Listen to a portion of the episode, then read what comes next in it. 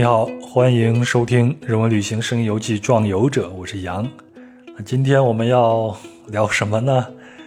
呃，我先卖个关子，这个疫情啊，差不多已经三年了，包括我在内的很多朋友，在这三年间啊，别说出国旅行，就是在省际之间旅行，也是困难重重，有时候甚至连出市啊、出小区都有点求而不得。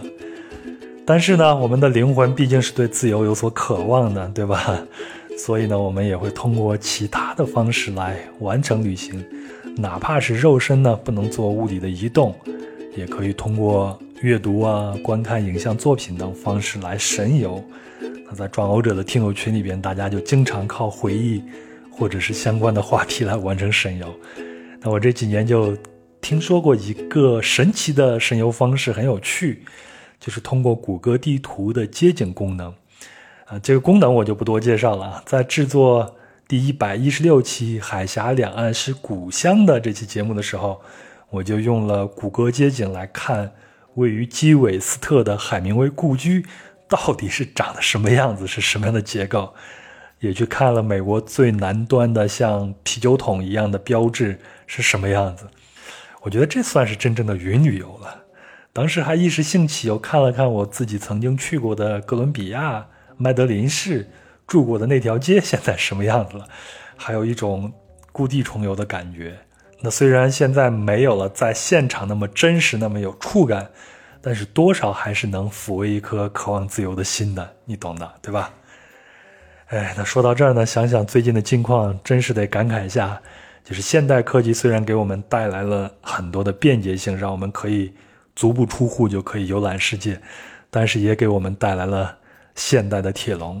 嗯，扯远了，咱们拉回来。总之，接下来我们今天要聊的不是一个单一的目的地，而是除了读书、观看影像资料和用谷歌地图之外的另外一种云旅游方式。我形容啊，它就是利用自己的工作机会来合法摸鱼、合法旅行。我不知道我的这种理解对不对啊？所以我先请出今天的壮游者。Jude 给大家打个招呼，也做一个自我介绍。大家好，我叫 Jude，就是甲壳虫乐队那首《黑 Jude》的 Jude，今年 三十六岁，从事的是国际货运代理行业。呃，先后在两家的外资企业工作过，分别做了七年的销售和六年的客户经理这个工作吧。嗯，身体上旅行过十个海外国家，精神上和六十多个国家也沟通过。感谢杨哥邀请我参加本期节目，给大家分享一下我的一些经历和见闻吧。哎，我觉得这个一开头怎么这么像相亲呢？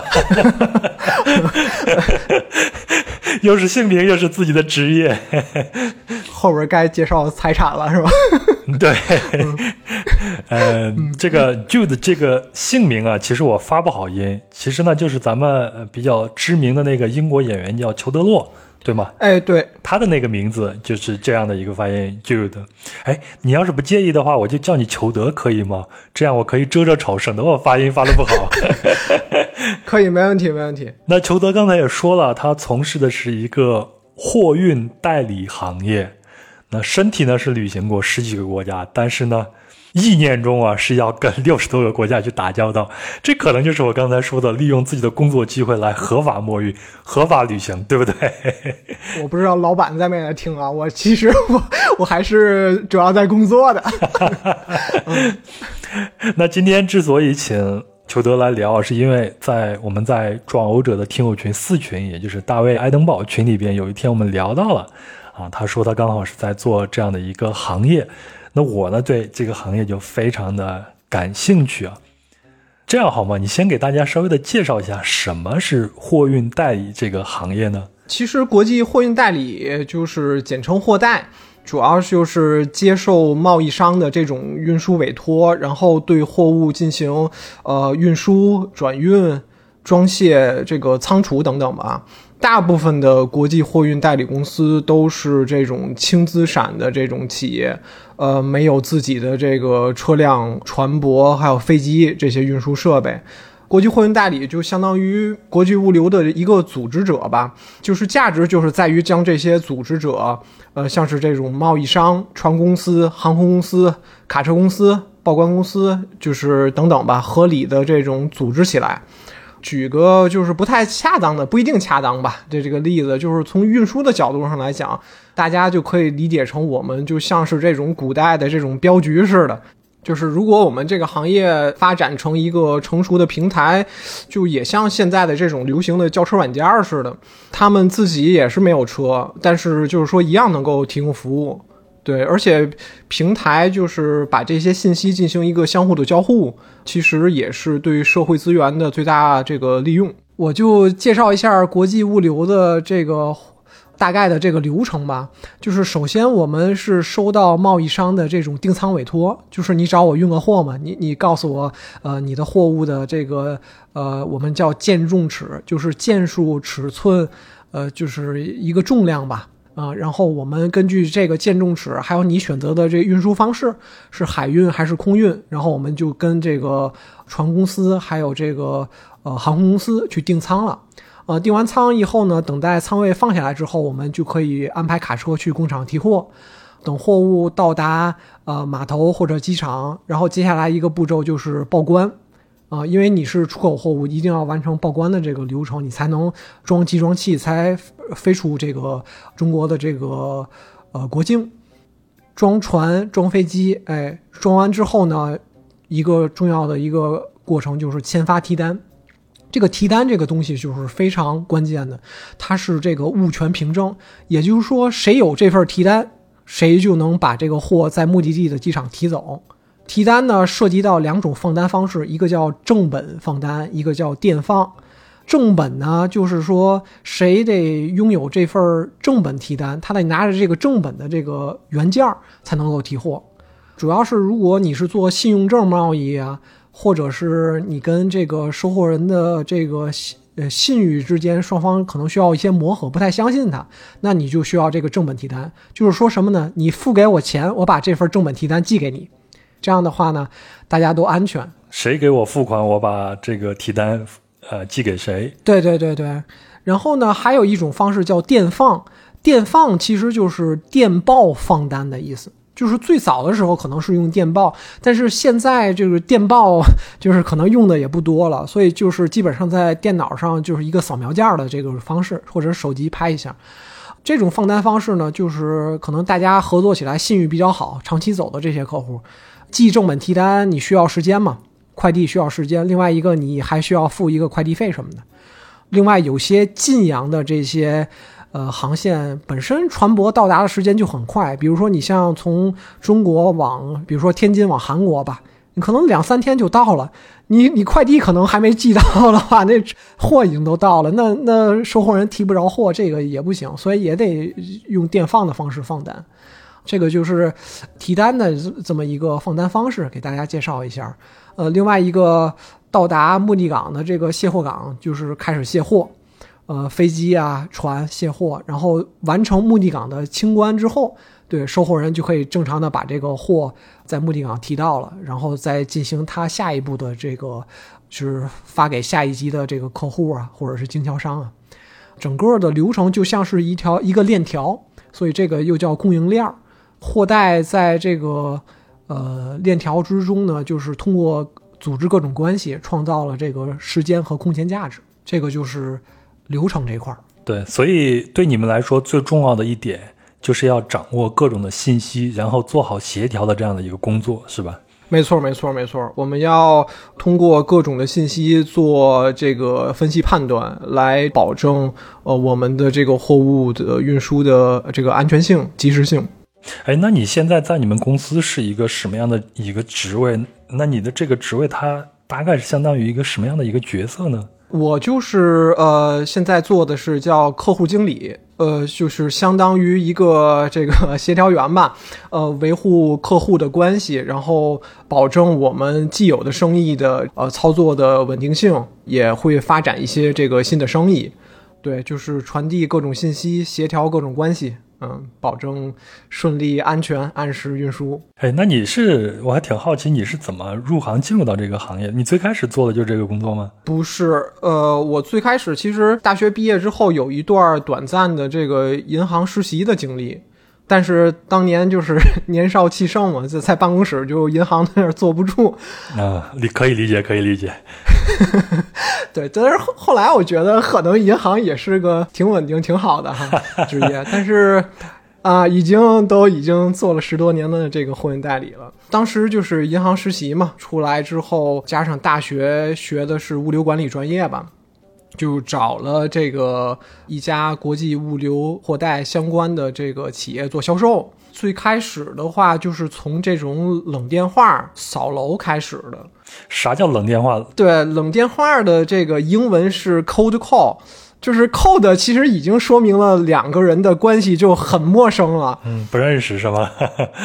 就是骚扰电话吗？我们说的，啊，我我我我用一个词，那个推推销电话啊，推销电话，对，开玩笑，对，对，其实也就是大家都是那个平常接到的那些卖房啊，或者是这个金融服务之类的电话吧。反正我一般就是介绍自己是哪家公司的。提供什么服务？看这个贸易商是否有这条航线的运输需求。反正最开始也是经常被挂电话，后来就是说话的技巧好了些，就是很少就被挂电话了。技巧反正就是就是说话不要说的太快，不要强加于那个对方的意志，就是让对方感觉到他是自己做选择的。对，如果不需要这种服务呢，就是可以让对方先留一个邮箱。然后我会那个定期的发送一些市场消息和报价，这样对方就是万一有了需求，就还能联系上我，增加一些这个成交的机会。其实也就是因为就是保持了这个习惯嘛，几年后的一天，就是一个客户突然给我打电话，其实我也不知道就是他是谁，就是说跟现在的国际货运代理合作有些问题吧。然后我就提供了方方案，然后给公司取得了当时营业额差不多一个月一百五十万美金的这个生意。对这个，反正是对我触动是比较大的。咱们刚才忘了补充一个重要的一个身份背景啊，咱们工作也介绍了，年龄也介绍了，就是忘了介绍咱是哪儿的人了。裘德呢是天津人，那天津呢有天津港，对吗？是咱们中国货运出口的一个重要的一个港口。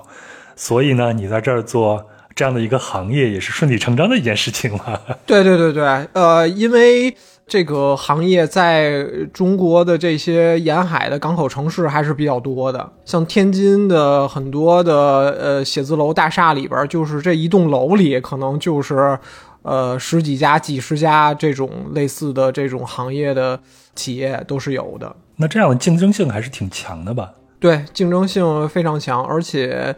就是从销售的这个角度来讲，从业的人员的呃素质啊，各方面吧，都都是良莠不齐，嗯，所以市场上这个各种价格也是，服务也是五花八门。那这样的话，对一个客户来说，他们选择你们公司或者选择一个航运公司，最终取决定性因素的是什么呢？是你们信息的多寡，还有你们服务的这个流畅度吗？嗯，我觉得是，呃，首先是，呃，服务吧，毕竟是这个国际运输嘛，还是有很大的这种风险性，还有专业性吧，啊，所以需要更专业的这种呃人才来提供服务。另外一个就是这个运费的价格，对于有些国际贸易上，呃，有些产品的附加值其实并不是特别高。呃，所以对这个价格的这个敏感性还是有一些的。服务和价格吧，是我们就是取得客户的两个最重要的这个方面吧。嗯，那价格我容易理解，你前头提到这个服务，那如果你想提供一个很好的一个服务的话，那对你们这些从业人员来说就有一个很高的要求，最起码你们要掌握很多的这种行业内的这种技巧，对吗？或者说是技能。那作为一个。国际货运代理的从业人员来说，你们需要掌握的这些基本的技能大概有哪些呢？这个基本技能，我觉得就是呃，语言、地理、外贸知识、沟通能力和抗压能力吧。语言主要就是英文的这种听说读写，呃，物流专业的这种英文，呃，英文邮件的写作，术语啊什么的。对对对对，没错，这些术语，呃，我们行业里很多术语都是这种英文的缩写。如果你不是这个行业的人，你可能不知道他在说什么。即使是你英你英文很好，对，但是你也不知道他在说什么。就是用很多英文的缩写串起来，呃，可能也是故意 让这个非本行业的人看上去觉得我们专业一些。哎，那你跟你的客户去交流，如果不通过邮件的话，就会要打电话嘛？所以你的口语对你的口语的要求还是很高的，对吧？对对对对，这个是，尤其是我们这个客户经理的这个呃职位吧，经常要接受外宾。啊，来访跟客户呃各个国家的这个呃人去沟通，所以主要的这个语言也是通过这个英语来进行的啊。当然，你如果会说更多的语言的话，当地的客户对你的这个好感度也会蹭蹭蹭的这个增加。你能说几种语言呢？呃，首先汉语，然后就是英文。呃，日日语会一些，然后天天津话，天津话啊，还有天津话。哎呀，又刺激我了啊！刺激我要好好的学习语言了。对对对，我觉得语言可能是一个桥梁吧，然后人与人之间的沟通，呃，还是更多的要通过这种语言、呃音调、呃还有这种表情来去完成沟通吧。就比如说，好像。就是有一堆老外在你身边，但是有一个老外说了一口字正腔圆的北京腔，对吧？你对他的感觉肯定也是跟其他的那些说英文的老外，就是感觉更想跟他有一种沟通的冲动，呃，聊更多的东西。这样的话，其实会有双方之间有更多的这种信息的这种交换，就是对呃双方的这个呃认识都是非常有益处的。对，不管现在呃英语的学习比例在学校里边到底有多少啊，但是呢，咱们听咱们节目的这个听友还是要知道，就是外语学习确实很重要，对不对？掌握一门外语，可能就让你换一个思维方式了。是没错，我也身边有很多朋友也是因为语言的关系吧，呃，从事了相关的这种行业。接触了不同的人，带来了不同的机会，也是改变了这个一生的这种走向。哎，那你刚才还提到一个地理啊，在地理方面，你们要学习一些什么样的东西才能胜任你的工作呢？地理方面就是主要熟悉各国的这些港口、机场等等。嗯，就是我小时候就比较喜欢背各个国家的这种首都嘛。哎呀，是是是，我。中国北京了，不是不是天津。然后那个现在我家里还有一个九十年代的在那个新华书店买的这个地球仪。呃，然后长大了些呢，我就喜欢这种平面的这种世界地图，也就是说咱们常见的这种就是莫卡托投影地图。呃，然后我就发现那个俄罗斯就是怎么在地图上那么大呀？后来就是我才了解到，其实真的就是并没有地图上那么大。就是因为这个投影关系，然后纬度越高，它这个放大倍数就越夸张嘛，给扭曲了。就是比如说，如果你把地球比作一个橘子，你你剥橘子，这橘子就是无论如何也无法就是形成一个完整的这个长方形嘛。上面这这这部分就是靠抻拉了，就是世界地图其实是 有这个误差的。我也是，我现在嗯，桌子旁边都会摆一个地球仪，然后我的。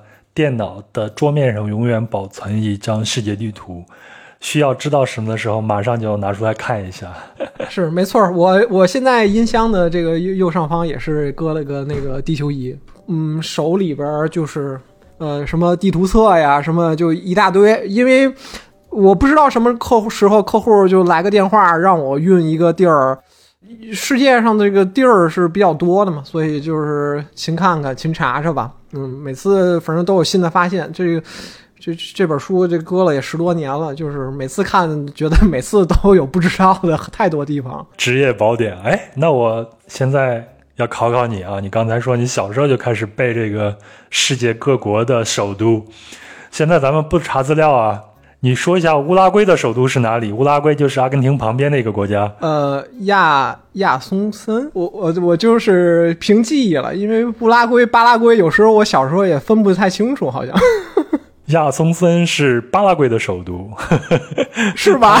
对，乌拉圭是蒙蒙蒂维迪亚。对，蒙蒂维迪亚，没错。呃，我小时候就分不清，到现在还是分不清。厉害厉害厉害厉害厉害啊！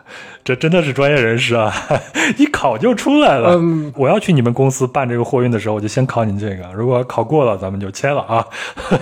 啊，好的好的，嗯，开玩笑，我面试的时候主要是靠英语取得胜利的，因为当时对老板就是上来就拿英语跟我聊，然后聊得很好，所以就直接就录取了。嗯，是这样。地理其实，嗯，我也比较喜欢这个旅游，呃，还有这个看地图嘛，所以就是更好的这个发挥了我的这个专业这块儿吧。好，那咱前头也提到，你们这个行业还有很多的专有的名词，都都是缩写或者字母的这种拼写啊。我的理解，它是不是有点像我们的那种邮编一样的这些代码，就代表了某一个港口或者某一个城市呢？对对对，这个我可以给大家就是也简单介绍一下。我也考严哥一个北京首都机场的三字代码，这我真不知道，因为我从来不注意这些。你如果说是国家代码的话，我们可能就是 C H C H N C H N 对 C H N N 对，对你或者是两位的代码就是 C N，其实就是取的 China 的头和尾嘛。然后呃，接着说吧，就是北京首都机场的三字代码是这个 P E K 哦，Peking，哎。浦东机场的这个三字代码是这个 PVG，就是等等吧。你背的时候呢，就是比如说北京机场好理解，刚才杨哥也说了，这个字正腔圆的北京英文是吧？这个 Peking 是吧？Peking。我一个河南人，我讲字正腔圆的北京英文，不是，反正就是字正腔圆的这个英音啊。但是，就是大家看这个浦东机场，不应该是，比如说你浦东是吧？这个三个前三个就是 PUD 嘛，对吧？为什么是 PVG 呢？很不幸，这个 PUD 被这个阿根廷的德塞阿多机场给占用了啊，人家这个当先一步啊，所以就是当时就想了，要不取这个东东这个最后一个字母是 G，对吧？就用这个 G 代替这个 D，所以就是 PUG。但是又很不幸，这个 PUG 被澳大利亚的这个奥古斯特机场占用了，先到先得是吧？对对对，先先到先得，然后就用 U 啊这个后面的一个字母 V 啊来代替。除了这些呢？国际机场上还有一些比较有意思的，像我不知道有没有这个咱加拿大的这个听众啊，加拿大机场基本上都是以这个 Y 开头的这个字字母打头的，比如说温哥华机场 YVR，卡尔加里机场 YYC，特利尔机场 YUL，多伦多机场 YYZ，这个主要就是因为这个航空业发展的这个早期吧。呃，无线电的这个影响是比较大的。北美地区就是划成了三块儿，加拿大这块儿的这个发射台都是这个以 Y 开头的，所以加拿大就是历史的这种呃延承吧，就是变成了 Y 加这个城市的英文名作为这个三字代码的这种存在了，就是挺挺有特色的。嗯，而我突然意识到，在咱们的机票上是不是都印的有这种机场代码呀？对呀，所以杨哥不知道这个北京机场，我就有点惊讶。可能我真的平常我都没有太仔细的去观察过自己的这个机票上具体写了啥。对对对，可能就是我更有这种行业的这种敏感吧，就是呃，飞到每个机场我都会就是。职业习惯吧，就是我们可能就不叫什么什么机场，就你从哪儿飞 P E K 飞，然后飞哪儿飞，呃，是是 CN 就是广州嘛，就是 对，也是为了防止外行窃取我们的行业机密嘛，是吧？一口黑话，对吧？对对对对对，我们都是这样。好，这个无用的知识又增加了不少，又学到了。对对对，机场是一块儿吧，这个你你要背的。然后，外贸知识也有很多，比如这个贸易条款、国际金融之类的。那毕竟你这个做贸易给人运输还是要收钱的，而现在这个国际结算上基本上都是以这个美金为主啊。我们基本上谈币制，一般说多少钱海运费，基本上都是美金。贸易条款我简单说说，就是。这个是明确国际贸易上发货方与收货方的这种费用和风风险。嗯，就是说谁承担什么哪块的费用，谁负责哪一段的这个风险。常用的这个也是呃三字码啊，E X W F O B C I F D D U D D P 啊，这个呃反正熟悉贸易的这个我们的这个听众应该都是很很熟悉的，因为这个每天要打交道。这啥意思呀？就是我简单讲一个吧，比如这个刚才说的 F O B。F.O.B 就是呃英文啊，就是 Free on Board，它的意思就是说发货方在启云港这头，只要这个货物越过了这个船的船舷，就是上了船了，基本上可理解，就是后面的这个费用和风险都是这个收货方的了。发货方呢，我只我只负责越过船舷前的这个费用和风险。这是不是那个到岸价离岸价呀？啊，对对对对对，呵，杨哥这个专业了，学过呀，这个，这这个专业，这个专业，对对对对，就是到岸价跟离岸价吧，嗯，主要是通过合同上的这些条款，大家。有一个双方的规定，因为呃，世界上的这个贸易商这个太多了，就是大家如果没有一个统一的这种呃术语的这种规定，我我想大家可能做着做着生意就打起来了。就像前头那个机场代码一样，它具体是一个什么样的组合并不重要，只要大家都能记住这个组合就 OK 了，大家就形成了一套完整的统一的话语体系，就可以在这个体系里边来完成交流了。对，没错没错，嗯，这个是非常重要的嘛。大体上，大家理解就是有一个原则，他会讲每个条款的具体是怎么怎么样。呃，实际操作中呢，可能会有一些呃，每个人对这个条款的理解的这个稍有不同，但都是一些比较小的一些部分嘛。大家都在可以通过补充邮件儿再沟通去呃完善自己要所要表达的这个这个条款的意思。好，我觉得如果要我要是请你把这个外贸知识好好讲一讲，咱可能得讲好几期。咱们就先了解一个这个到岸价离岸价呀，我还是比较感兴趣。你们和这些客户去打交道，就像你肯定跟很多海外的人打交道，或者经常打交道，是不是这些人你都根本就没有见过呢？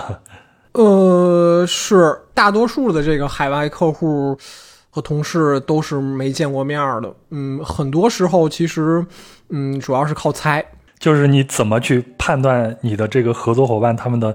可靠性是否可以让你们去合作呢？就是靠猜。对，但是我觉得可靠性来讲，这个我觉得不用特别担心，因为就是能跟我们联系的基本上都是贸易或者是物流的这种专业人士，大多的是对方的这个一些背景、文化习惯、这种脾气秉性吧。啊，我理解这个，就像我们有时候在大街上或者在饭店里边看见隔壁桌的这个人，你脑子里边就会去想一下，哎，这个人。我刚才听见他在说一件事情，你就一想，哎，他到底是一个什么样的职业？他今天发生了一些什么事儿，给自己增添一个乐趣，是这样子吗？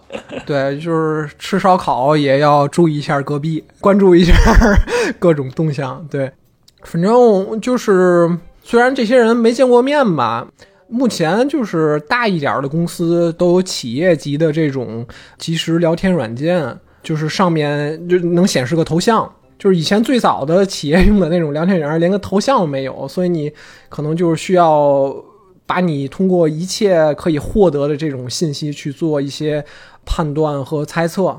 举个例子吧，就是你可以看到这个对方发过来一封邮件，然后比如说名字里带一个 O 一撇儿，或者是 M 大写的一个 M 一个小写的 C，就这种人大部分都是这个爱尔兰人，或者是有爱尔兰血统的。对，理论上这个麦当劳是有爱尔兰或者是这个苏格兰血统的，这个呃，就麦麦克 Donalds。呃，另外有时也可以通过这个名字的拼写方式判断它是哪个国家的。比如说有个英文名字叫 Sean，翻译成中文啊，就严格了就是肖恩，小杨肖恩，僵尸肖恩。对，Sean 这个名字，比如说他这个拼法如果是 S E A N，呃，这个这种拼法他要用的话，他大部分是爱尔兰人。但是这这个也不一定绝对，所以我们基本上就是靠一些这种呃名字吧，去去猜。那像著名的好莱坞演员西恩潘，他应该就是带有爱尔兰血统的一个演员了。呃，有可能，如果他是 S E A N，对的，啊，还有一些，比如说像荷兰人名字里带个 V A N Van，就是他来自哪个村儿哪个地方嘛，呃，这个就是一个典型特点。梵高啊，对，明显你知道他的名字，你就能判断他的国家了。这个其实就是通过很简短的信息，你判断出来一个人的国家。所以他是荷兰人。那荷兰人有什么性格特点呢？所以，哎，那从你个人角度来说，你从接触的这么多海外的人，你会觉得他们身上会有一些，呃，就是我们所谓的这种刻板印象里边出现的一些标签吗？比如像德国人很严谨啊，巴拉巴拉。虽然我们都知道德国人很严谨，这句话他并不严谨。对这个确实也是，呃，有的。我觉得工作呃时间长了，确实能体会各国人的这个性格这上的这个大体的类型吧。比如说这个日本人就是非常客气和认真，这这个确实是能感受到的。嗯，基本上呃所有的这个日文的邮件，它的第一句开头。基本上就是一句日文，叫这个伊茨瓦欧西瓦尼纳特欧利马斯，它的意思基本上就是承蒙一直以来的关照厚爱，大概类似这个意思吧。基本上百分之九十九的日本人写邮件的第一句都会是这个。另外一个接触我接触比较多的就是韩国人。韩国人就是比较比较勇敢，嗯，就是可能有时候，比如说你过了头了，可能你用激进这个词，可能也也不太为过吧。就是其实，在我这个呃接触韩国之前，就是我我的印象里，就是呃他们抗议就是剁下这个小拇指，所以在我的脑海里，韩国人真的是挺能闯，也挺勇敢的。嗯，然后越南人也沟通比较多。嗯，越南人整体来讲，我的沟通觉得是非常的勤奋，而且是非常相对好沟通的。这个是跟其他国家的人非常不一样。而且越南人，呃，从性格上来讲就是非常温和，所以你跟他说什么事儿，他都会努力的帮你做到。从某些角度上来讲，我觉得真的跟中国人的这种勤奋还有这种善良是比较接近的。对，再加上越南现在处的这个阶段，就像是中国九十年代中到末期，包括两千年初的那个时候，呃，可以说是整个东南亚经济最热的一个地区，或者说说是全世界经济都非常热的一个地区。对对对，杨哥说这个，我就每每就想到我可能小时候去我母亲的那个工厂里，大家可能穿的都基本上很统一，就是那种服装，然后每个人都。就是完成自己认真完成自己的工作，呃，上下班这种勤勤恳恳的这种状态吧，靠勤劳这个致富吧。还有吗？再来一个。对，还还有好几个，就是比如说印度人，就是印度人一个特点，比如说他问你个问题，就是特别着急，然后你答完之后呢，你再找他的时候，你再问他，这个人好像就是人间蒸发一样，就了无音讯了。呃，新加坡人就是语速和反应都很快，嗯，特别快。与他就是相挨着这马来西亚就完全另一种状态，比较灵活吧。我是在一零年也是去过新加坡，然后在新加坡待了一会儿吧。但是出了新加坡，一感觉马来西亚就是完全另外一个世界，就是环环境上肯定就是没有新加坡这么就是干净现代。马来西亚也是挺有意思的，就是有很多的这种海边，你跟那个各种人打交道，他们也会跟你这个哈拉两句啊。对，比较有耐心吧。相对来说，跟新加坡来比，他们的这个节奏就不是这么快了。嗯嗯，另外接触更多的就是美国人。嗯，我在大学的时候就有很多的这个美国朋友，也有一个。呃，六十现在可能七十多岁的这个美国朋友，然后相处起来就是美国人总体上来讲就比较舒服。我不知道大家可能同意不同意啊？反正我接触世界上这么多国家，我觉得跟美国人的沟通是很顺畅的。没关系，我们聊的这些都是私人观点啊，肯定大家会有人跟你的观点是不一样，但这就是一个个人表达、一个个人观察的一个表达而已。对对对，反正我觉得美国人就是。比较自由，也比较这个开放，所以你跟他们说什么事情，他们好像都能接受。而且遇到了他们犯了一些错误，他们也很勇于的跟你去承认，该解决的解决。美国人这点我觉得很好，不像接触的就是其他的一些国家吧，就是会跟你去争辩，这不是我的错啊，这是呃什么什么客观的问题啊。嗯，你就直接说名字吧，到底是哪个国家？我就不挨喷了。德国人，刚才呃杨哥说德国人严谨，其实，嗯，我觉得德国人确实是严谨，不随便吧。然后我们遇到了一些货物，然后都已经安排好了一些情况，可能要更改一些东西了。德国人就是这些发货商就死也都不给改。当然，德国人其实对杨哥说的对，德国人严谨这句话其实根本就不严谨。我印象特别深，我在二零一五年的时候是去了德国旅游，就是在慕尼黑的那个麦当劳，他少给了我这个服务员少给了我六十多人民币的这个产品，也就那么回事儿吧，也就那么回事儿。好吧，这又是一个个人观察啊，你继续啊，是是是。然后意大利人，我说说，真只想说一句话，我说这个，我就想对他们说，说你还能再慢点儿吗？哎，我我很好奇啊，你跟意大利人是用语言沟通，还是用手势来沟通的？懂这个梗了吗？呃，意大利，我其实我意大利语也会几句打招呼嘛，跟我的这个其实跟日本朋友学的。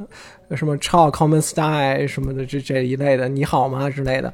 然后后面我们基本上都用这个英文了。但是意大利人就是很慢吗，就是我我记得最清楚，好像意大利语有一有一句就是什么叫 piano piano，意思就是慢一点儿，慢一点儿，慢一点儿，还是就是好像还得说两遍才能表示它慢。同时还要搭配上他们的手势，对吗？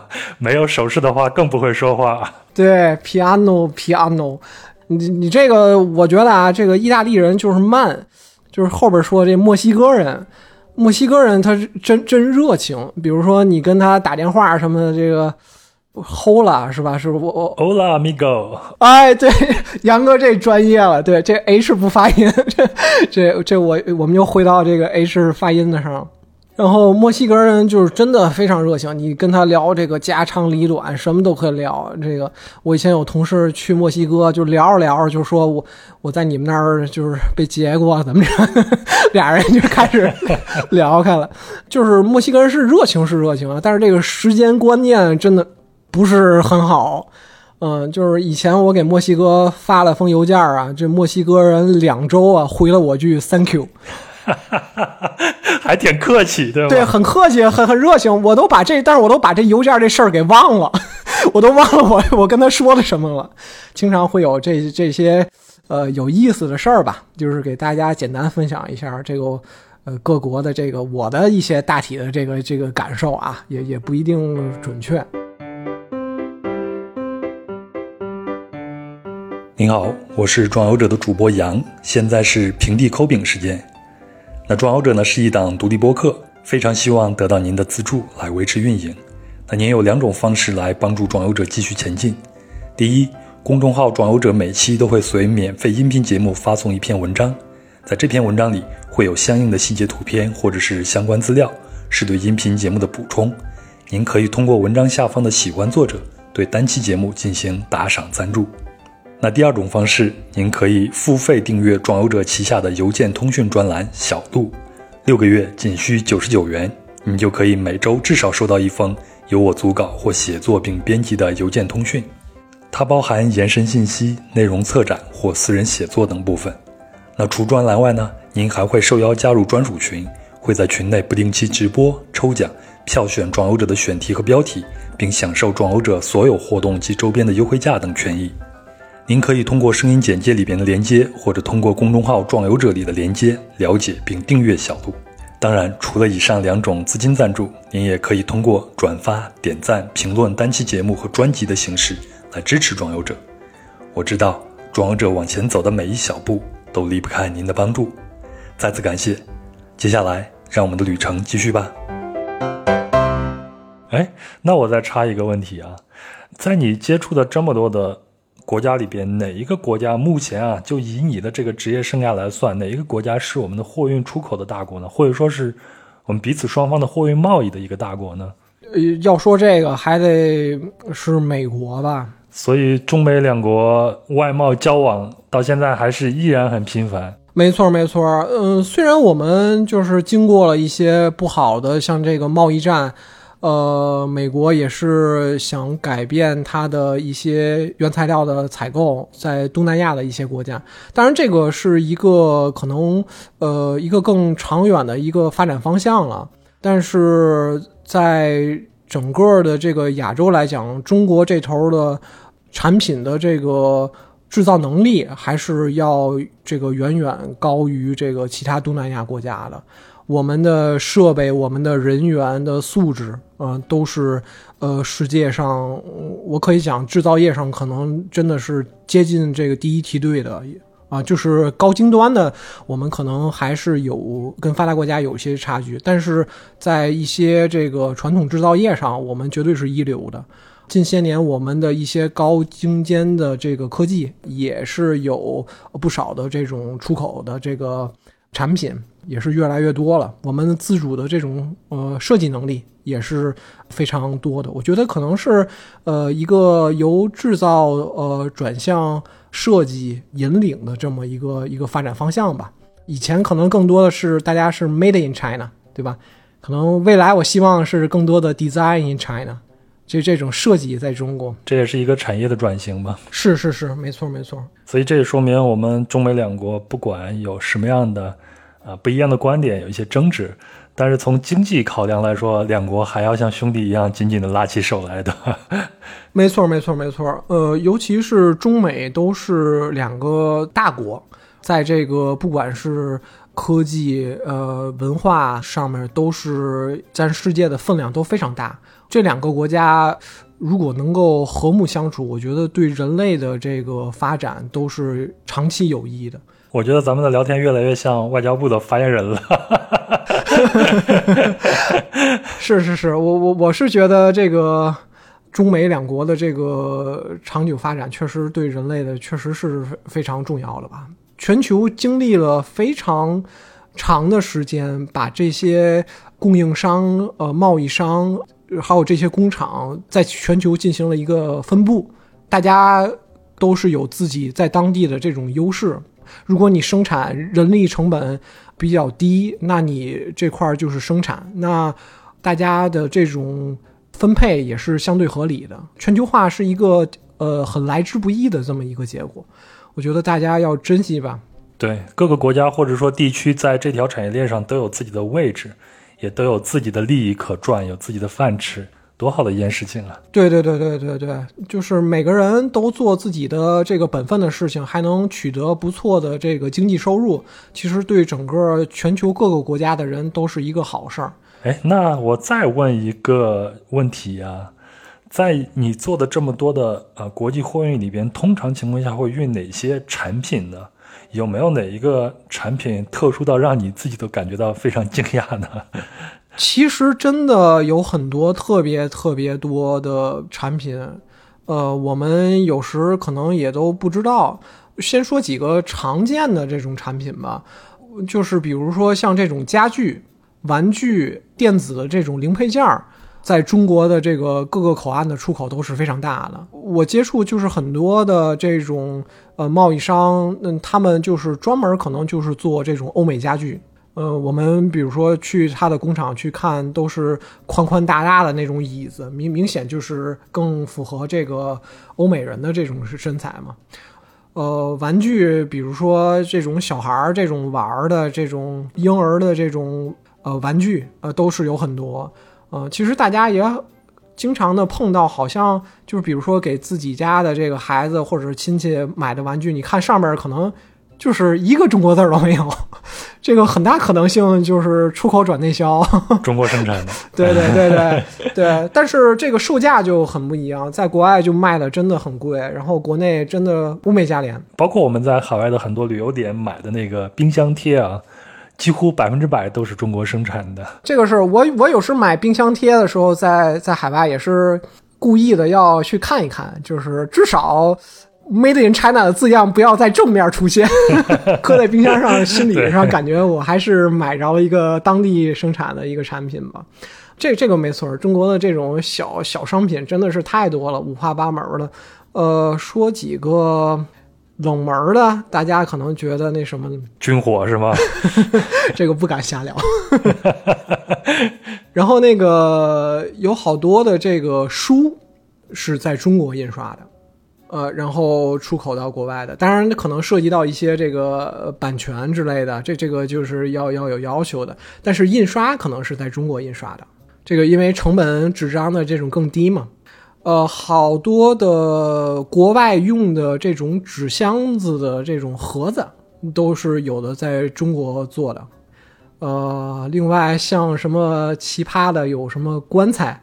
这种 也也是在中国做的，所以我前段时间看资料说，中国现在是木材需求量是全世界第一的一个国家，比如像巴西啊，像我们刚前头提到的巴拉圭啊，都会出口一些木材到中国来，所以中国人就会把它变成一个产品，然后再出口到全世界各地去。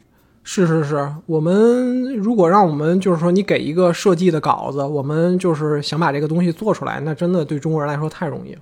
而且特别便宜，价格也优势，对，真是物物美价廉，质量也真的非常不错。嗯，还有就是各种衣服，呃，这种裤衩背心的这种特别多，还有什么鞋之类的。赶上呃美国的这种呃消费季，黑五之前就会运的特别多。反正我看有些设计。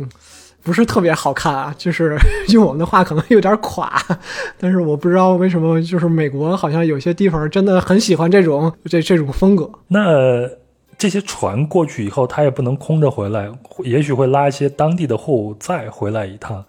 那海外的这些对中国出口的这些货物，大概有什么样的一些类型呢？呃，杨哥这个说的就真非常专业了。你想，这个一个集装箱，呃，船运过去了，那这个集装箱最好也是满载的货物运回来，这样对船公司来讲也是这个经济效益最好的。当然，这个由于贸易的这种还是不平衡吧，中国出去的东西还是更多一点，也有些集装箱就是空着回来。呃，如果从国外装货的话，呃，像是欧美地区，主要是以一些这个高端的这个产品为主，还有一些进口的这种奢侈品，呃，像一些这个大牌子，这个中国可能就是国际影响力的不是特别多。当然，近几年也有一些这个逐渐的这个民族品牌吧，呃，像很多大牌子都在这个意大利。啊，所以你要看意大利进口的，就是很多的有些奢侈品的家具，呃，像欧洲、澳大利亚、智利，啊，我们也有进口一些这个红酒，法国这个这个波尔多地区很多的这个酒庄，这个我们进口挺多，然后还有一些这个水果之类的，好放一点的，就是这车厘子，智利车厘子，对对对对。呃，美国像最近也是樱桃季啊，这个五月六月的，呃，我们就是好多这个航空公司啊，就接了好多的这个车厘子的货，就是美国的车厘子，呃，然后就就是运货的仓位就少了一些，因为车厘子这个时候中国这头也正热着，它不不好放，所以都得是空运过来，这些多一点。然后像德国进口过来的，就是什么汽车零配件儿。高端的一些机器上的用的这种小的这种轴承，这些都都是有的。所以从这些国家的出口商品，基本上就能看出一个国家的产业结构大概是什么样子的，最受欢迎的商品是什么样子的。对对对对，就是再说这个澳大利亚、新西兰，就是牛奶呀、畜牧产品呀、畜牧产品，对蜂蜜，就是以这个比较多一点嘛。好，那前头我基本上也了解了，就是说你们是掌握了巨大的信息，然后有船运公司啊，你自己也熟知一些路线啊，然后有各种信息汇总在一起，然后有自己的执行力，然后呢，你们就来完成这一次的航运。那我就想知道，在这个航运的过程中。你们有没有一些所谓的风险在里边呢？你比如说，我以前从事过的这个旅游行业，那我知道，在这个旅游行业，从你开始报名、开始成团的这一刻起，你的心就得一直提着，一直到把客人送回到家，让他们安稳到家以后，你这个生意才算是真正的完成了，这段旅程才走完了，你提着的心才可以放下来。在你们的航运的这个职业里边，什么是你们的风险呢？你们所担心的是什么呢？嗯，是没错。这个由于国际货运中的这个环节多，而且运输距离长，呃，涉及的面儿广，情况就是复杂多变。嗯，就是任何国际形势的这种变化，自然灾害等等，就可能直接或者间接的影响到国际货物运输，以至于可能造成严重的这种后果。比如说这个天气原因。台风、大雪、地震、火山爆发什么的，呃，我我这些反正都是这个影响过我，都是对国际运输造成呃这种呃运输中断都是有的。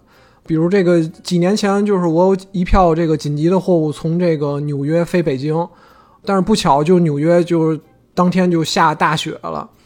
但是我我在天津啊，就是我真的一晚上都没睡好。纽约下大雪牵动了一个天津人的心，是吧？这个纽约下大雪怎么能天津天津人的心呢？你说说为嘛吧？我也不知道，就是整晚跟国外在看这个新方案啊，真是太难了，这一晚上没睡好。所以你们马上就得改方案了。对对对，所以马上你要看看这个货物，比如说可以不可以运到纽约就近的一些机场。然后从当地再这个订航班再飞出来，因为呃空运嘛，空运肯定就是都是着急的货了，就是这是天气上的这个一些影响吧。呃，另外从这个地域上看啊，这个如果是这个货物到南美的这些货物，就要注意这个货物的这个安全啊。这是为啥呢？你们难道不应该更害怕过亚丁湾这样的有海盗的地方吗？亚丁湾是前几年，就是这个这个索马里海盗在这个红海呀、阿拉伯海呀这个进行的一些骚扰吧。当时也有很多的这个当地或者是这个国家出出动这个护卫舰啊，包括我们中国也是。对对对，当时是肯定是有一些影响的，但是怎么说呢？这个就是最后还是这个我们都是走这个阳光大道。啊，这个你是有这个线路的，集装箱船呢，这个抢也不是说这么好抢，所以，所以如果你是有护卫，如果走的航道也都是正常的，呃，对，就是相对来说吧，还是安全一点。那南美是怎么了？怎么就列上了你的名单呢？这个南美这块确实得是注意，这个在国际货运上来讲，南美是一个风险区。你如果运货到那儿，就有被抢劫和这个偷盗的这种风险。对，所以你对于高货值的货货物的话，一般你要当地就是陆运货物的话，会有这个开道的这个巡逻车或者武装押运的。呃，以前这个听朋友说，这个就比如说有一些手机设备运到了这个迈阿密，但是迈阿密是这个机场是去南美所有机场的这个门户。嗯，有些货物到了迈阿密之后，你就丢了之后啊，手机你如果能看那个一密码的那个开机的地理位置的话，你就会看到这个开机从了什么洪都拉斯、厄瓜多尔、呃什么巴拉圭，就是一路南下是吧？对，这些手机都被打开了。这些这个风险都都是有的，嗯，其实南美我觉得对于旅行者，呃，去的时候可能有时也是要注意的。我自己在南美前前后后，哎，或者说是拉丁美洲啊，从墨西哥以南这个地区，拉丁美洲，其实你去看所有的这个旅行攻略，包括去过的人都会跟你说，啊，在这边的所有的大城市里边。都是有一定的危险系数的，所以一定要小心自身的安全，做好自己的防护措施。那我在这边的街上，在墨西哥，包括在阿根廷的首都，都不止一次被当地的这个好心的市民提醒我，把你的相机收起来啊，或者把你的手机给收起来啊，等等。当地的匪徒比较喜欢去打劫的一种货物吧。没错，没错，没错。反正你自己格外小心就是了啊。这这个。就是害人之心不可有，这个防人之心不可无吧？我觉得作为一个旅行者，我觉得这个心态还是这个要有的。对自身的防护一定要做好。嗯，另外这个就是刚才说的是地域的这种这种风险啊，在这个贸易商业上来讲，也会这个有这种贸易骗子比如说这个发货人给你发了一个集装箱，你在目的港打开发现就是一集装箱的石头，呃，化工品，比如说告诉你百分之九十九的某种这个含量吧，最后你这个收货一化验，也就是个百分之七十，这个还是要保持警惕，找这种信誉好的贸易商合作。其实我自己也经历过一次这个贸易骗子吧。哎呀，讲讲吧。就是我不知道大家还记不记得有有一年，就是“地沟油”这个词就是冒出来了。这都是在零几年的时候的事儿了。当时就就是这个骗子就跟海外客户说了啊，我我这个是一种生物用油，能节省你的这种燃油吧。然后就运了好几个集装箱的地沟油到国外去，就是收货人等到就是第一个集装箱到港化验时才发现啊，这个成分不太对，能炒菜不能让汽车跑，对吧？对，这个不知道是什么化学物质吧。但是这个这前就已经都晚了，这后面又好几个集装箱都到了这个港口了，收货人就非常被动，很头疼了。这个在国外算是污染物了，嗯，非常难处理，这个就非常的头疼。因为当时这个生意还不是我，就是幸好不是我揽到了吧，呃，是我们国外同事，然后收货人跟他接洽的，所以我就负责起运地的这么一个拜访吧。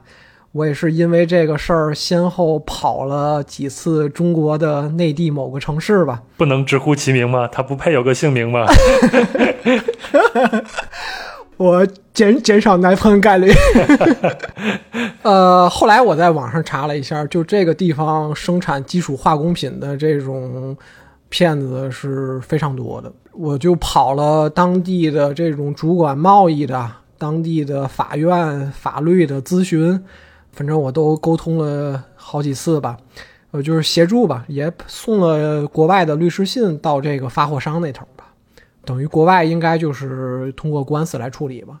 但是这集装箱就一直空不出来，我我给他运了一个集装箱，但是他这个货一直在我那集装箱里，还不回来。我集装箱呢是有这个免费使用期的，你不能你一直晃着我这个货，你这个免费期就是能产生个几万美金。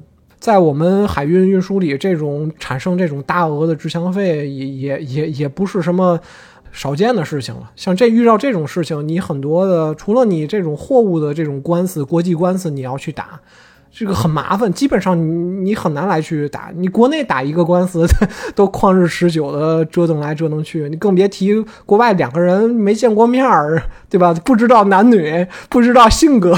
怎么去打这种官司？所以，呃，还是找信誉好的这个合作商吧。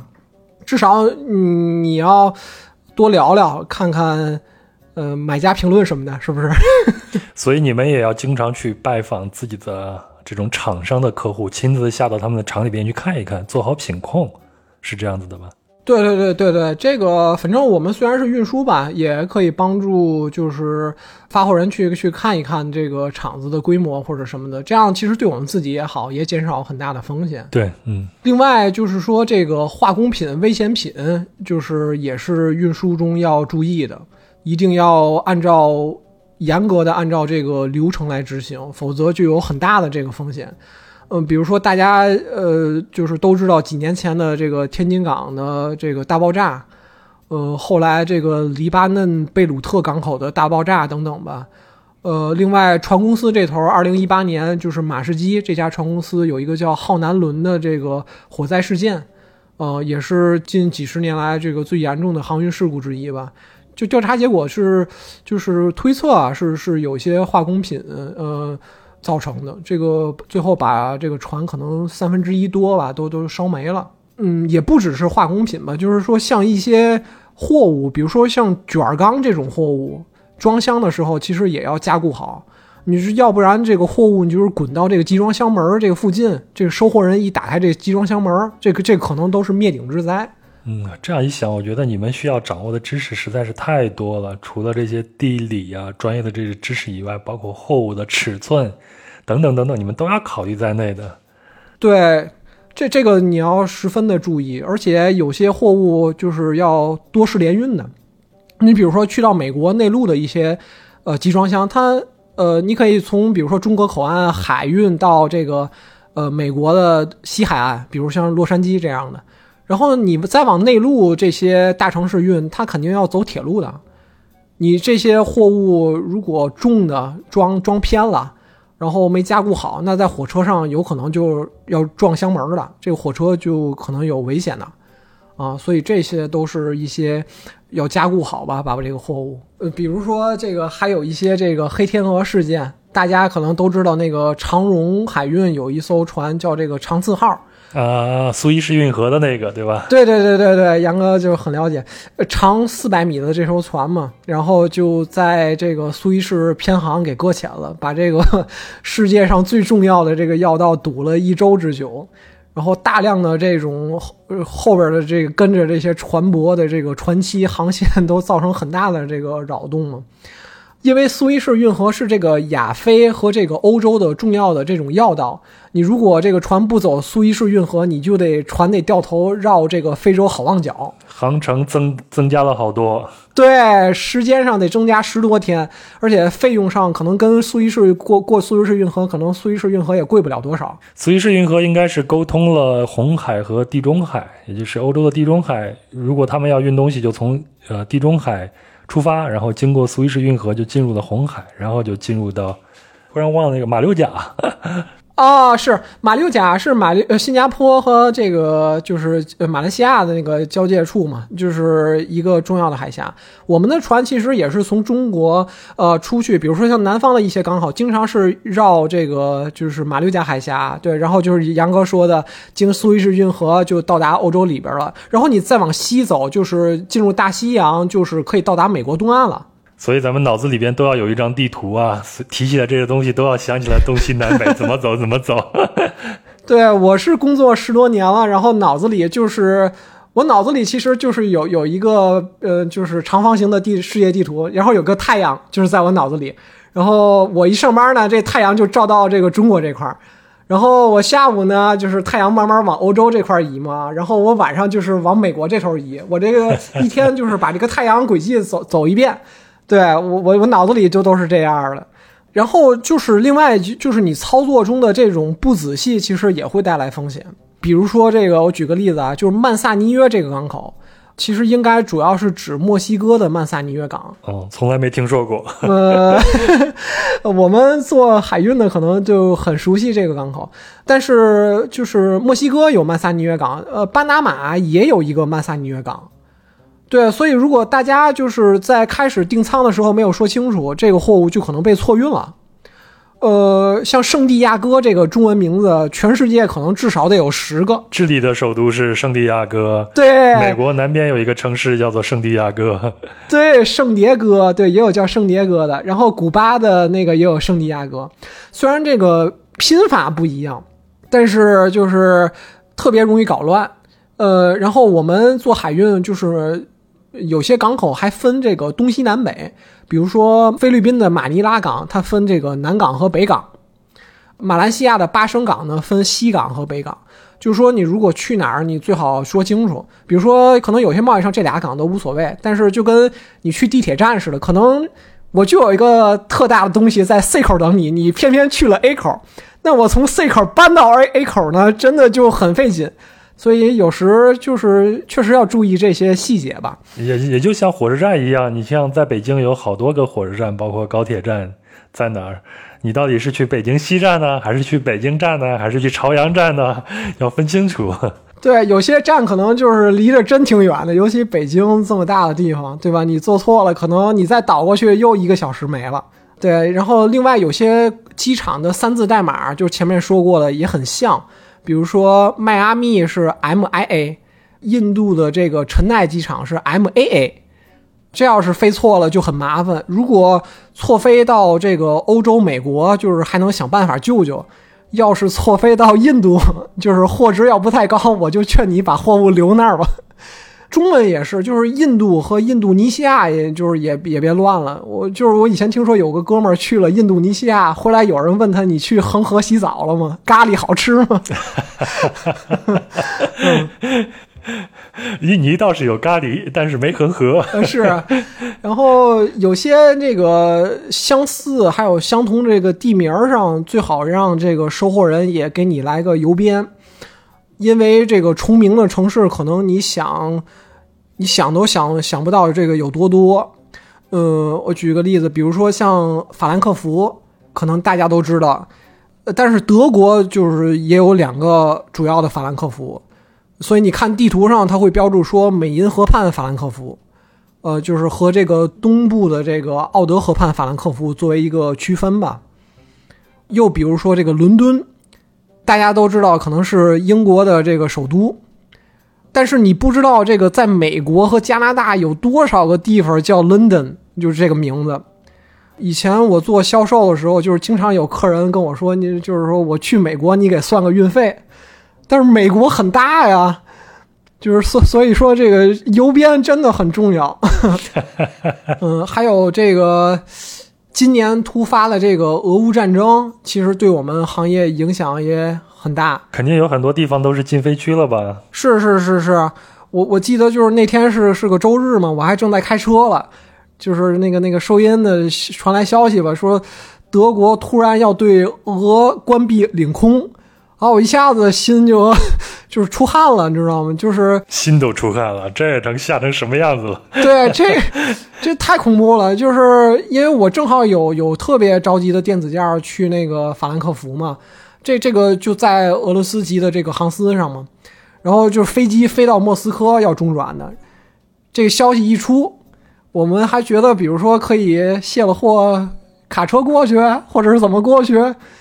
然后完全没有，周一就是很失望嘛，就是这飞机哐哐哐的又飞回北京首都机场，所以因为这种战争吧，也好多船也不去这个俄罗斯和乌克兰港口了，所以我的这个世界沟通的这个版图里，可能这个后后面俄罗斯、乌克兰都会少一些吧。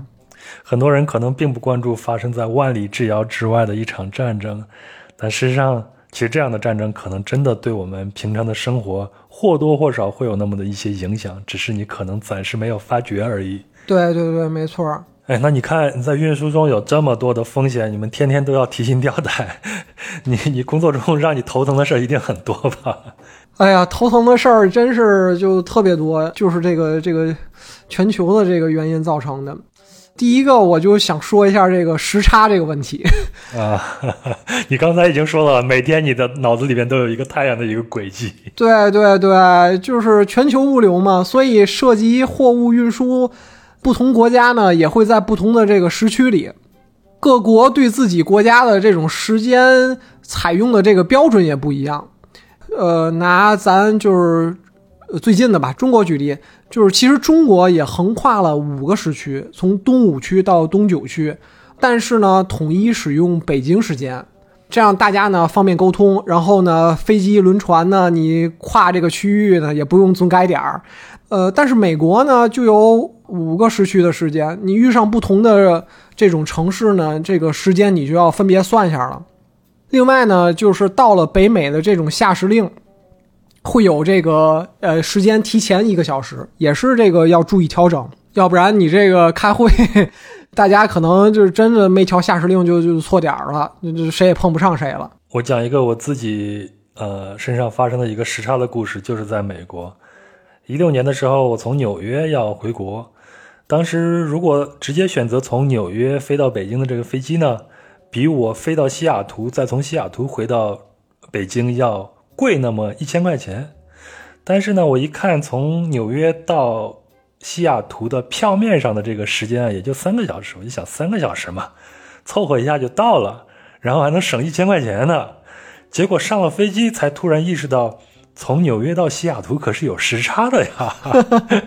又仔细一算，我这趟班机需要飞六个小时，等于说我是六个小时再加上十二个小时，一共要飞十八个小时。为了这六个小时，我值得去省那一千块钱吗？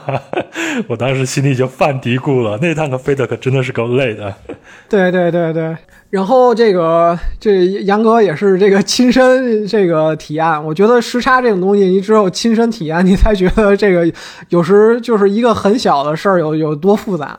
日本，比如说韩国都好说，就是比中国快一个小时。就是奇葩的是，这个印度和中国的时差是两个半小时。嗯，更奇葩的是，尼泊尔和中国差两个小时十五分钟。你这个波表，反正就得好好的想一想，这怎么去调。一般的就是想把亚洲、欧洲、美国这些人凑一起开会呢，就是选这个欧洲的下午时间。啊，这样呢，就是中国的晚上，欧洲的下午，美国的早晨。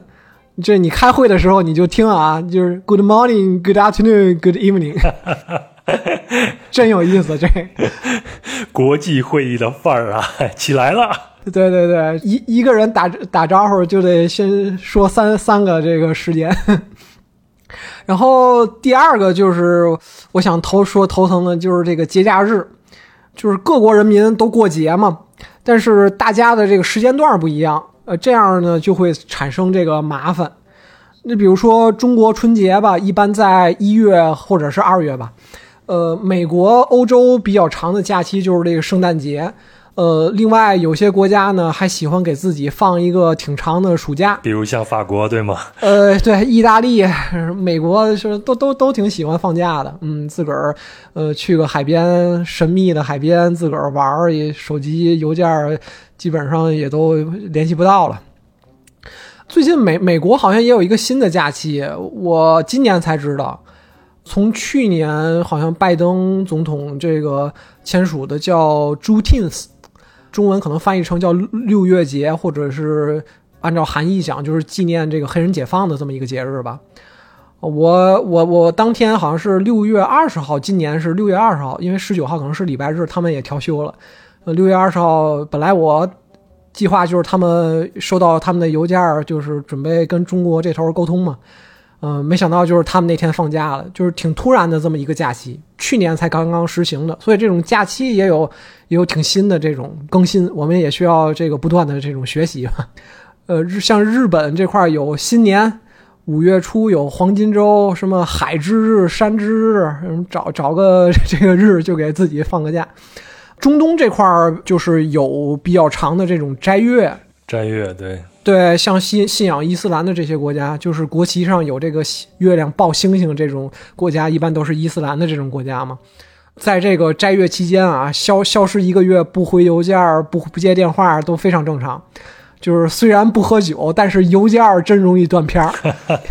对对，另外就是我也是从事了这个行业，我才知道这个中东大部分国家的周末其实是周五和周六，周日是他们的工作日。再一个，我想说的头疼的就是，美国就是到现在啊，还在使用连英国都不使用的英制单位啊，英里呀等等。对，比如说我们运货物常常见的就是尺寸、重量嘛，这个一英寸等于二点五四厘米，一英尺等于零点三零四八米，一磅等于零点四五四公斤啊等等。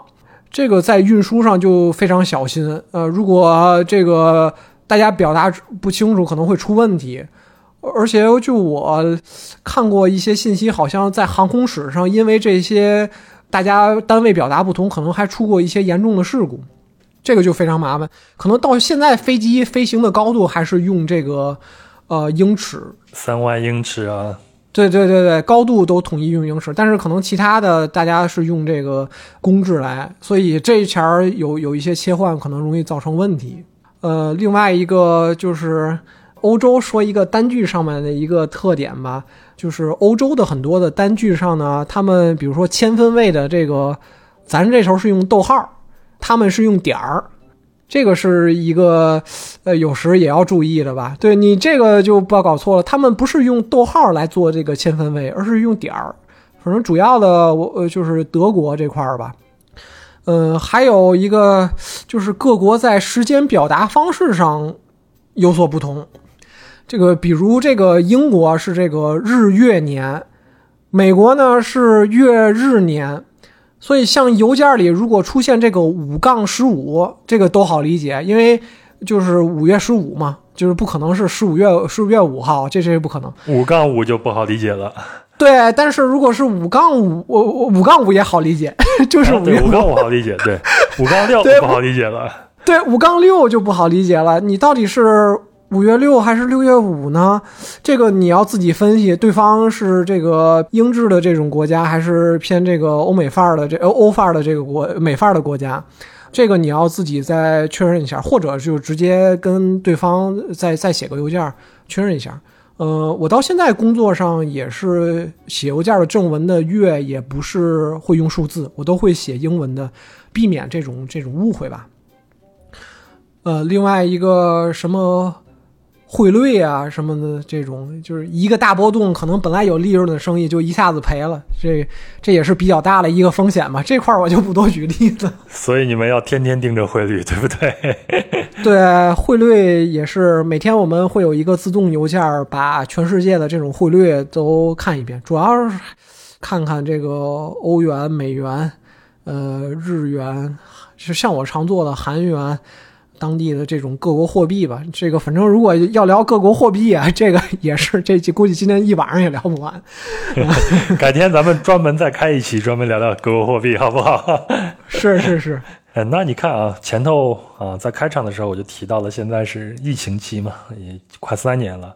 那在疫情最严重的时候，好多的这种啊航运可能都已经停了。疫情对我们的国际货运，它会有一个什么样的一个影响呢？从你一个从业者的角度来看，会有一个什么样的一个影响呢？疫情这个，还有这个近些年的这种地域冲突吧，给国际物流造成的影响是这个非常严重的和这个深远的。二零二零年初的时候吧，中国疫情这头就是最先开始，嗯，受这个道路管控还有这个疫情的这种管控吧。呃，影响的是这个国内的这种内陆运输，还有国际航班这块儿。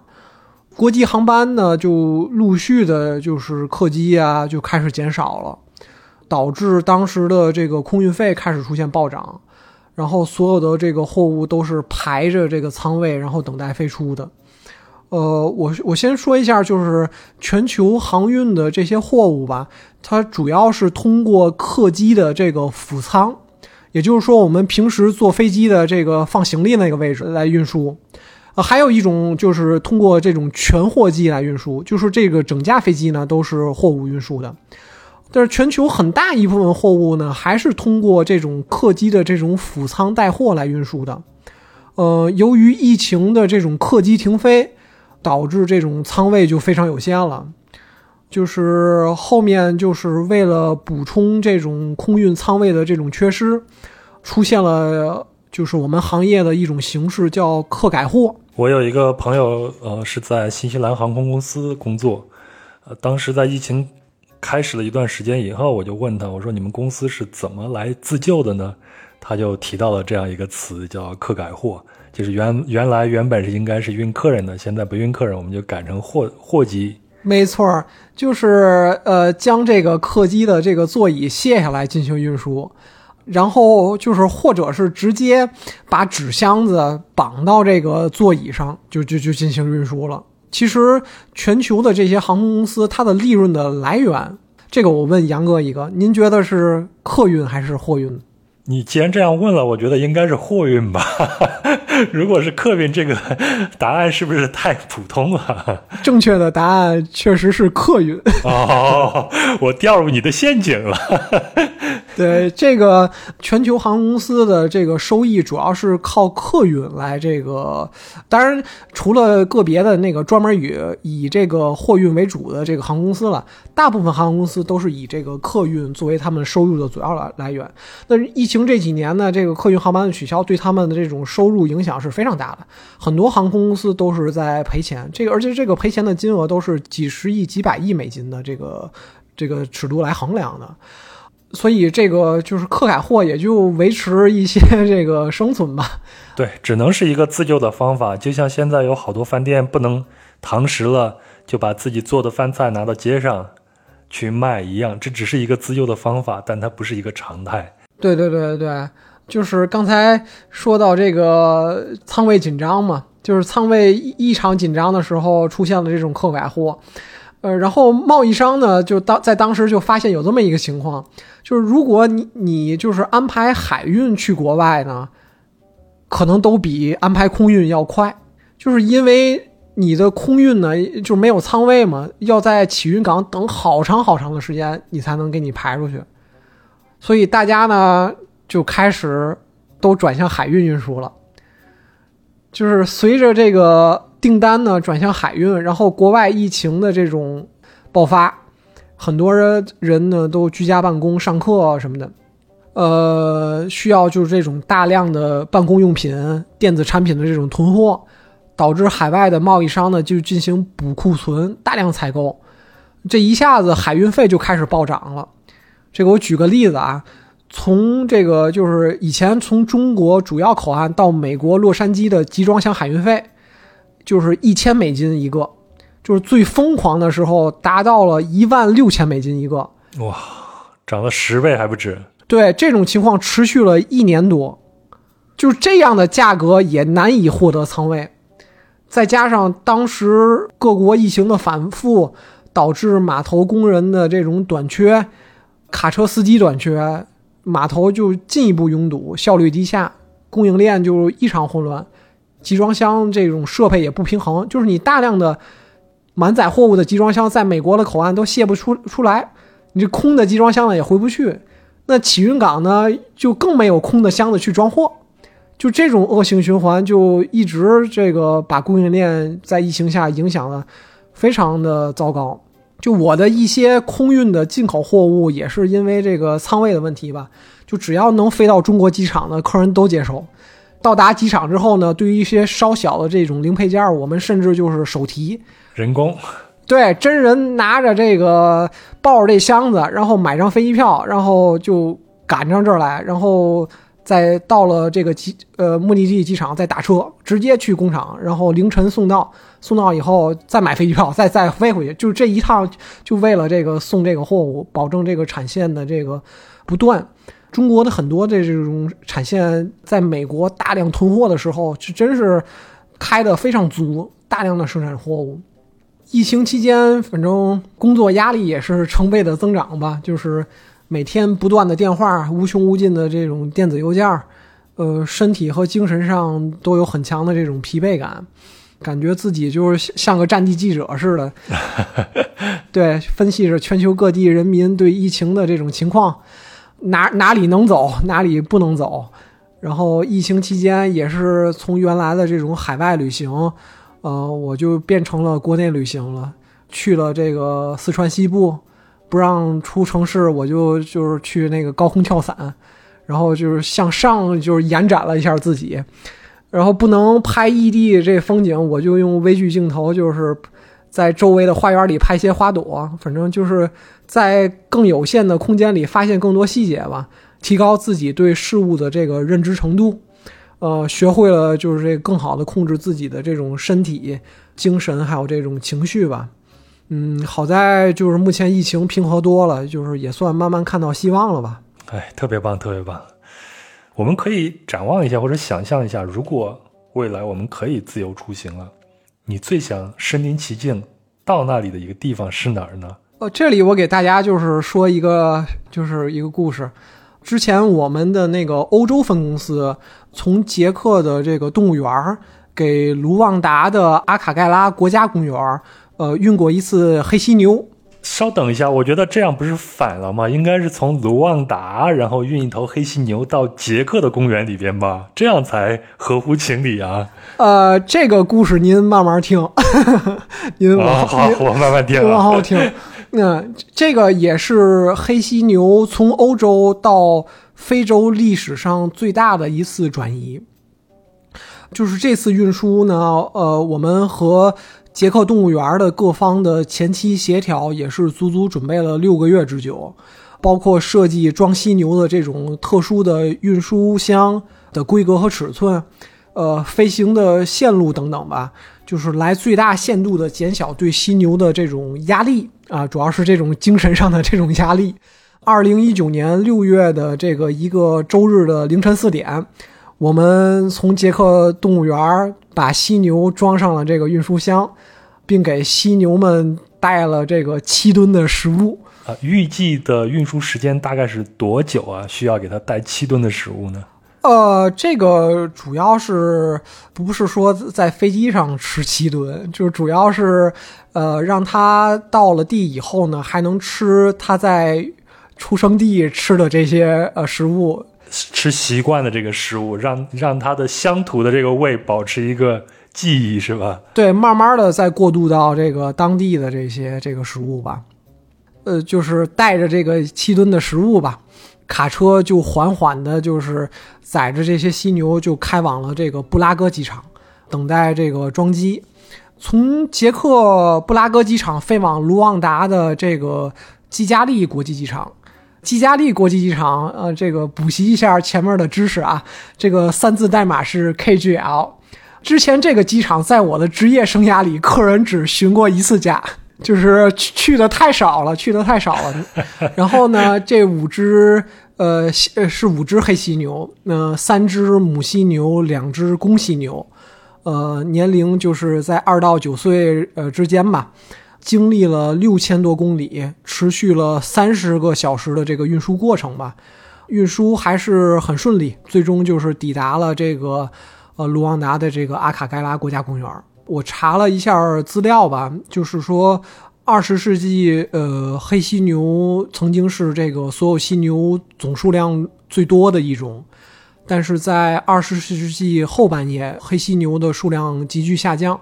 从七万多头下降到一九八一年的一万多头，最严重的时候就是九十年代左右，就下降到两千五百头以下了。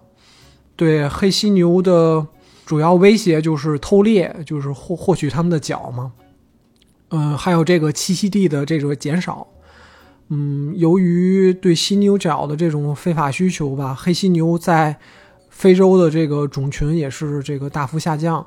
阿卡盖拉国家公园曾经是九十头东部黑犀牛的家，呃，由于悲剧性的这种民族历史，还有这种严重的严重的偷猎吧，公园里的这种黑犀牛就迅速消亡了。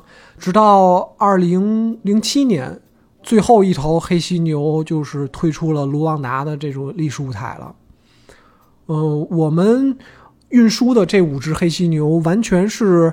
出生和成长在动物园环境里的，当时最早的时候也是从非洲引进到这个欧洲的捷克动物园。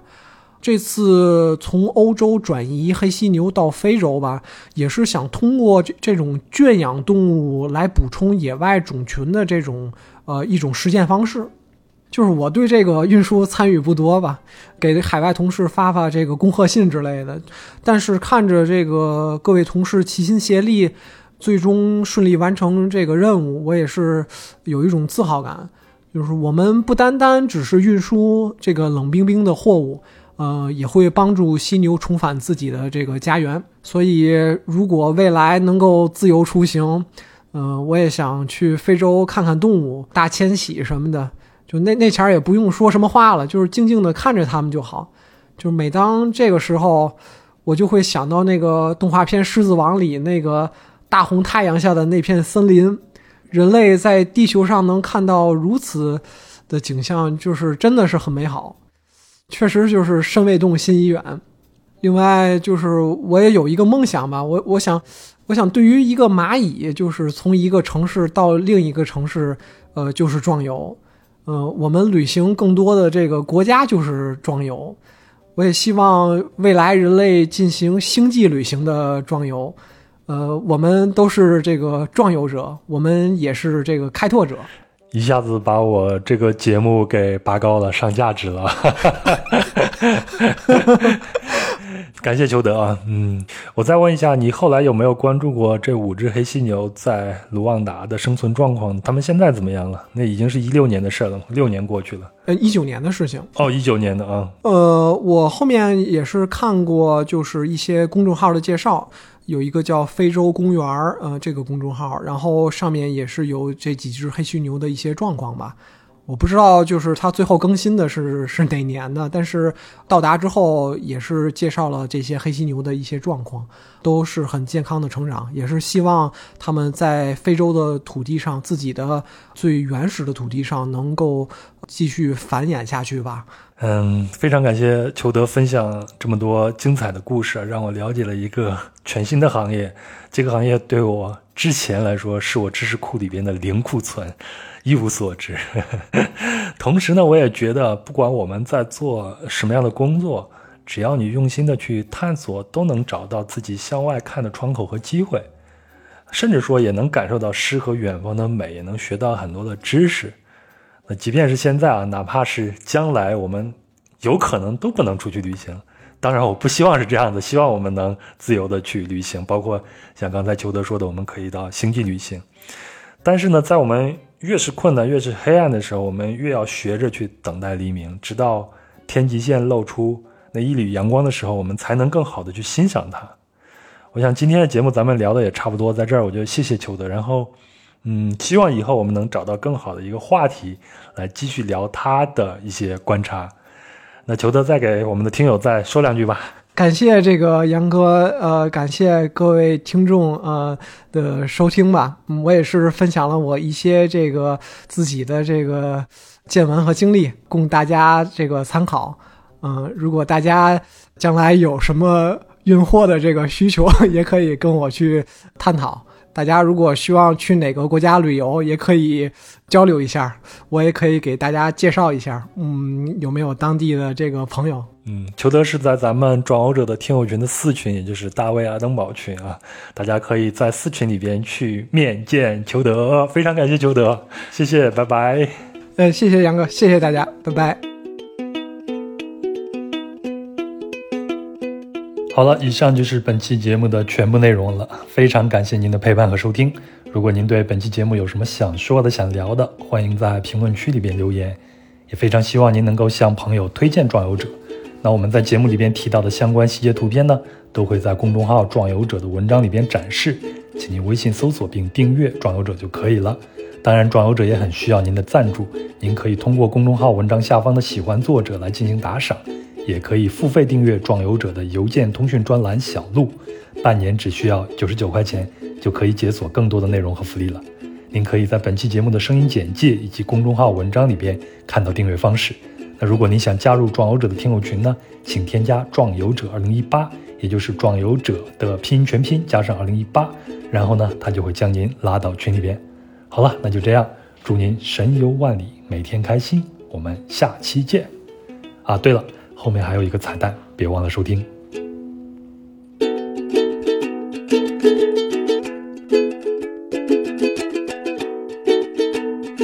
名字其实能反映出一定的这个年代感，比比如说我们的长辈可能有叫这个建国元朝的，是不是？这大概就是五十年代左右的人了。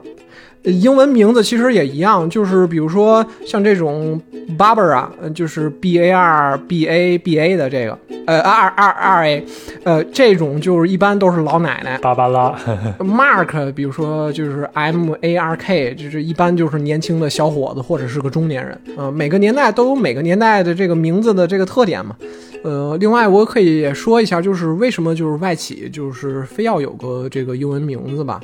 这块儿我觉得也仁者见仁，智者见智，嗯，有的人可能觉得 英文名字，呃，没必要，但是我反正工作了这个十多年吧，我觉得这个可能是，呃，使沟通能更加顺畅，嗯，也也更像是一个花名吧，你可以不理解成一个这个外文名字。这个首先，这个你给自己起一个外文名字呢，可以避免这个直呼其名的这种尴尬。就是英文名其实更容易呃拉近彼此之间的这个距离，也比较平等。比如说你你管你爸也可以叫 Mike，对吧？你你不用叫什么老傅或者是傅明同志，对吧？这这种，对吧？等等，我爱我家的梗都出来了啊！是吧？这个，对我我管杨哥不得叫个杨哥，我也不能直呼其名，显得或者我叫呃杨什么这个咱这个主播是吧？这个网红是不是？这就加加一些称谓，这个是是中国的这个称谓，或者是亚洲像日韩都比较喜欢用的这种称谓。对，在我们东亚文化里边，对，而尤其这个韩国、日本吧，我打交道也比较多，他们分的等级就非常严密。嗯、什么理事、什么社长、科长、次长、部长，但是这顺序我们我现在可能也搞不太对啊。刚才说的也没按顺序说，但是如果你有一个英文名字呢，大家可能就是称呼起来就比较随意了，就是你可以叫直呼其名就好，很平等。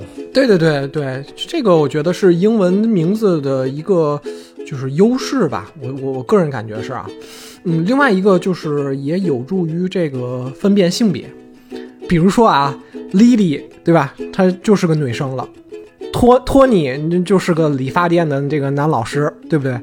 当然，就是说也有一些比较中性的名字，就这种呢，就是写邮件的时候就不要轻易的加这种 Mister 什么 Mrs 这种前缀了。就是以免误会，这可能是也是个邮件技巧吧。比如说，就你就写个 hi，然后后边就加直接加他的英文名字了。也显得很轻松。对对对，也同样是适用于这个中文名字。然后这个呃英文名字就是起，可能也是有避免这个发不出来音的这种情况。你比如说我，我就可能就是到现在啊，我可能好多越南人的名字跟这个印尼人的名字，我就压根儿就就从来没记住过。